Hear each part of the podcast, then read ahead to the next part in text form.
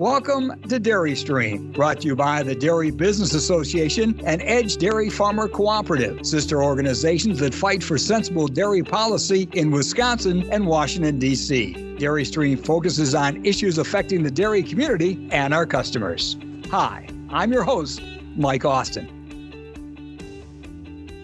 Well, today on Dairy Stream, we are talking to a person that is synonymous with agricultural broadcasting. Matter of fact, I think if we were on the Family Feud and you ask the contestant to say who is the farm broadcaster, the number one answer would be Orion Samuelson. And we're really happy to have Orion on as a guest as we talk about what has been an outstanding 60 years plus at WGN. And of course, his previous years here in Wisconsin, not only uh, growing up in Wisconsin in the Kickapoo Valley, but also working at radio stations in Sparta and Appleton and also radio and TV in Green Bay. And Orion, again, we look forward to sharing this conversation with uh, gentlemen that, you know, I could take the whole podcast just talking about your accolades and all the honors and everything you've done over your 60 plus years. But I want to start reflecting a little bit about the kind of different transition we've seen in agriculture during your time as a broadcaster. And there's been some very positive and unbelievable changes in agriculture. There's also been some very tough moments if you would, since you're such a great storyteller, to share some of those memories and some of the events that are still fresh in your mind.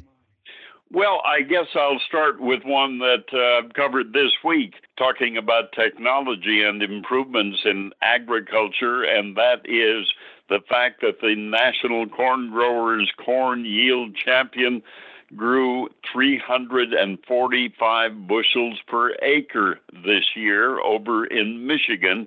And boy, that's a far cry from the 110 bushels that we had on our farm in the Kickapoo Valley of Wisconsin. So, that first of all for the technology for agriculture, and then for broadcasting, because when I came to WGN, we they did the introduction of me as their new farm director at a farm show in central Illinois and we did the broadcast. It took a truckload of equipment and three engineers to do it. And as you know today, we can hold something in our hand, plug a computer in one end and a microphone in the other, and we can talk to the world from a cornfield in Iowa or a dairy barn in Wisconsin. So, yes, talk about technology and talk about improvements that I've seen in my lifetime. But just one more story on that because I'm often asked today at speeches by younger people what is the biggest change I have seen in broadcasting? And the biggest change I have seen in broadcasting is, as I said just a minute ago, we can broadcast from anywhere in the world and it sounds like we're in the farmer's living room or kitchen or pickup truck. So that's, uh, but my biggest technology uh, event when the REA came to our dairy farm in western Wisconsin and hooked us up to electricity. I can even remember the date, April 11th of 1947 couldn't do it during World War II because the war effort took the copper wire and everything else. But uh, I tell my grandkids if I hadn't gotten electricity, you wouldn't have a uh, game box or anything else to play with these days. So, yeah, that's a quick summary of some of the highlights I've seen and certainly there's been a lot of great moments and just reflecting on my own career as well you think about you know events you've been at people you've interviewed places you've traveled. I mean you've gone to what about 43 countries during your career but also right. you know, the individual banquets the farmers you met with. When it comes to things that really touched you and you're going to remember for a long time to come you know really what are the most memorable? Is it just the producers you met the events you're at? What were they well, the producers of food and cattle and hogs and poultry and all of the other products that our farmers work long hours every day and against uh, trade agreements and against uh, the price going up and down, the weather. So, yeah, it's gotten to be uh, an unbelievable career, an unbelievable life. And again, did an unbelievable job in communicating the agricultural stories. Uh, I don't even want to share because we're kind of tight on time. I was going to give the Cliff Note versions of all the honors and recognitions you had, both from agricultural and commodity groups and youth groups as well. But we'll just tell our listeners they certainly can look that up in your bio. I do want to talk, though, about some of the impactful people or persons you have worked with over the years. I remember just WGN alone, know, Wally Phillips, Bob Collins, Spike O'Dell, then, you know, more recently, Bob Sirott, plus, you know, the general manager first hired you away from Green Bay. Who were the people that really did influence you in this business? Well, I'd say the biggest influence was the man who hired me to come to WGN from WBAY in Green Bay. Ward Quaal was his name, and he was dedicated to preserving clear channel radio. There were only 25 stations in the U.S. at that time that were clear channel. They did not have another station on their frequency and WGN was one of them. And he said this is a natural and a vital resource because at nighttime with that night wave, we can be heard in around the country. And during my early time at WGN, I got list, uh, letters from listeners on ships at sea and in all 48 states, and that I hadn't been able to do in Green Bay or Appleton. no, you couldn't. That that's tremendous. And again, yeah, what a powerful stick that was. And because of that, and of course your syndicated programs, U.S. Farm Report. I mean, you were seen and recognized, and you know both by your voice and your face. And as you said, just about every state in this country and many countries outside of the U.S. One question before we take our first break, though, here on Dairy Stream, is just the fact that you were both on radio and TV. Did you have a preference? Did you prefer one over the other? Not really, because you handled each one differently. Because when you were on radio, you had to build the picture with your words and your voice. On television, we showed the viewers what we were doing and where we were, and uh, could easily uh, talk about the technology and the advances we were making. So they were two different media, and I, I think I treated them differently. And no, I don't have a preference over which one I enjoy, but uh, because of the differences, I enjoy them both. And the last quick uh, question before we do take that break is you know the hours you put in. I, I know myself from the schedule, you know, not only the broadcast, but going to the stories, recording the stories, editing the stories, and writing them, and then also all the speaking engagements and different programs you were involved with. Where did you get all that energy? Was it just because you were so passionate about the industry? Well, that was part of it, but I, I tell you, I when I wrote my book about uh, six or seven years ago, I titled it "You Can't Dream Big Enough," because here's a cow milker from Wisconsin growing up on a farm and doing everything on a farm. And suddenly I'm out of the dairy barn in Wisconsin. I'm walking into the Kremlin in Moscow. I'm going to the uh, government buildings in Beijing because I've gone to China 10 times. And uh, so those are the many things that I I had to resolve in my own mind. Okay, how do I handle these properly? But the one thing I learned early while I make my living talking, I think one of the strongest attributes I have is I'm a good listener because I learned early on that you can't do a good interview if you don't listen to what your guest is saying and remember those so you can continue with maybe a different channel as far as the subject you're going to talk about. So I like to think that I'll be remembered as a great listener. Well, it's been great listening to you. This is Orion Samuelson. We're celebrating his 60 years plus at WGN Radio, and you're listening to Dairy Stream, so please stay with us. And we'll be right back with our Dairy Stream podcast after we hear from our sponsor. Hi, it's Jennifer Wiley from Cargill. We all had big dreams for 2020 that were put on hold. But bringing your dairy's dreams to life shouldn't be one of them. At CargillDairyDreams.com, you'll find insightful stories from our customers, helpful resources like our free component efficiency calculator, and much, much more. Cargill offers dairies the resources and trusted partnerships you need to help your dairy thrive.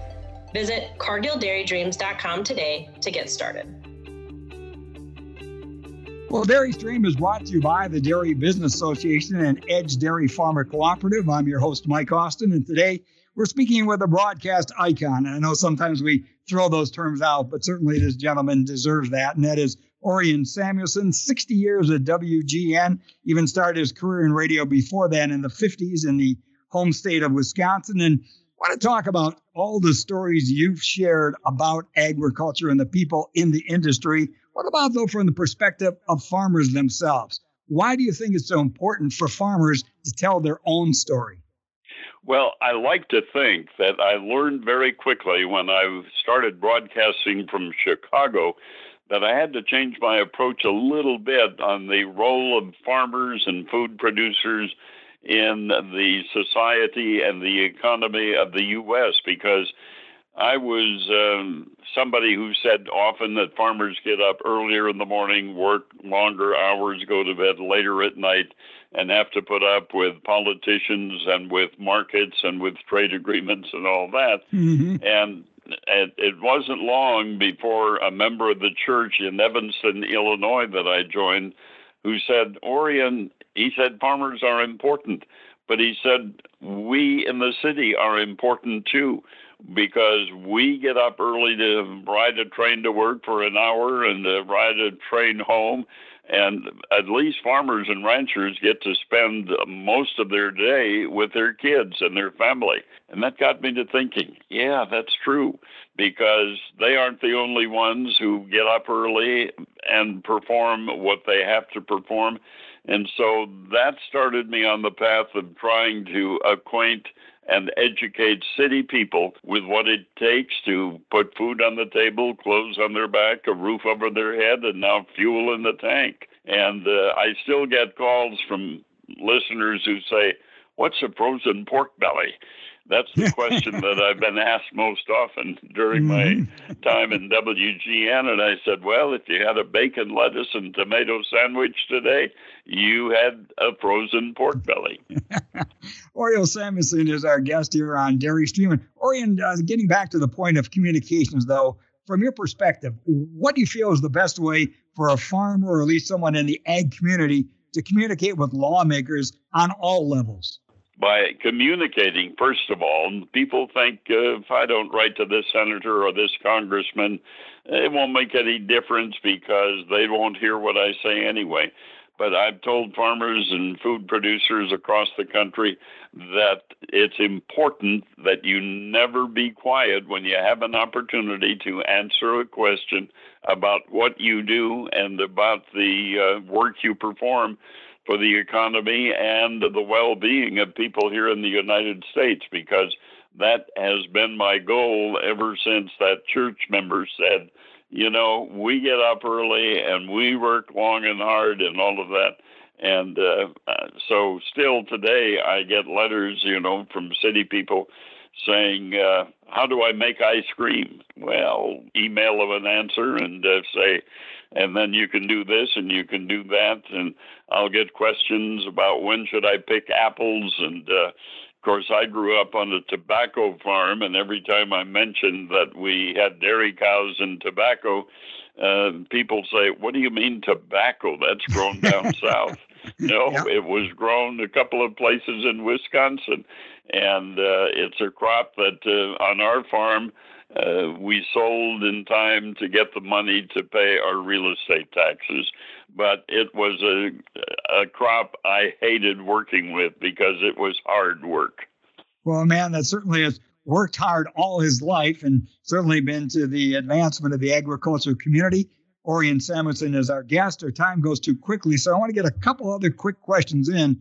And one is from all the years of watching the different transition of the agriculture community for today's farmer, what would your advice be? Well, my advice would be to get an education because you don't know everything about growing corn plants or soybean plants. So, to young people today, I say get an education. learn as much as you can about everything, and you'll always have a job, whether it's on the farm or off the farm. And uh, number two, be a good listener so you can respond with accuracy to the many questions that you probably never thought you would get, but that you do get. And if you're going to speak on behalf of agriculture, know the subject as well as you can. And for those that are filling your boots or following your shoes, those in farm broadcasting, what do you really see as the future of that industry and what advice do you have there? Well, I think farm broadcasting, because I've been a member of the association since 1956 when I arrived in Green Bay, and uh, that required joining the farm broadcasters. But uh, they are competent people. They're men and women who study what they do and who are able to transmit that in an understandable way uh, whether people are in their combine or their pickup or whatever they're in, or maybe at the kitchen table at noon. I've had more farm wives tell me, Mike, that they have been told to be quiet because of me. because at noon, when we'd get to the markets, I've heard over and over everybody kept quiet until Orion got done talking. and again, everybody was listening to when Orion was talking as well. Thank you for your time. It's been a real pleasure. Thank you for the 60 plus years that you've provided agricultural information, not only providing that key information to the agriculture community, but also uh, educating the general public. And I think that's why there's so such faith and strength in support of the ag community is because of people like yourself. And just in closing, kind of a two part question. I know that being a broadcaster was fun for you, but what do you really do for fun and what might you do now that you're heading into retirement? Well, of course, I was lucky enough to have a single engine airplane, which I did not fly. I had a pilot fly it for me always because I knew I'd get into trouble.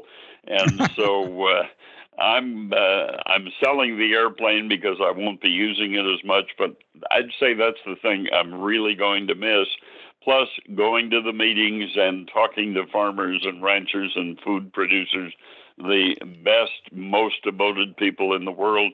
And as far as I'm concerned, the most interesting interviews I've done have been with those producers. So I'm going to miss that.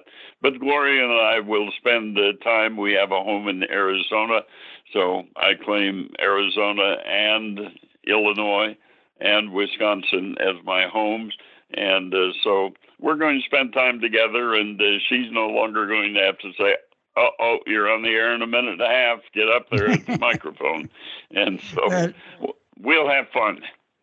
Well, God bless you and thank you for all you've done. He is a true Hall of Famer, not only in the Farm Broadcasting Hall of Fame, but he was the first farm broadcaster inducted in the National Radio Broadcast Hall of Fame. And again, that's quite an accomplishment and just one of the many. And again, I encourage you to look up his bio if you want to see everything he's done and all the honors he's received. It really has been a pleasure today to speak with Orion Samuelson, the voice of agriculture on WGN radio for 60 plus years. I want to thank Joanna Guza for producing today's broadcast, and we thank you all and continue to remind you to support agriculture. And you can do it by listening to Dairy Stream.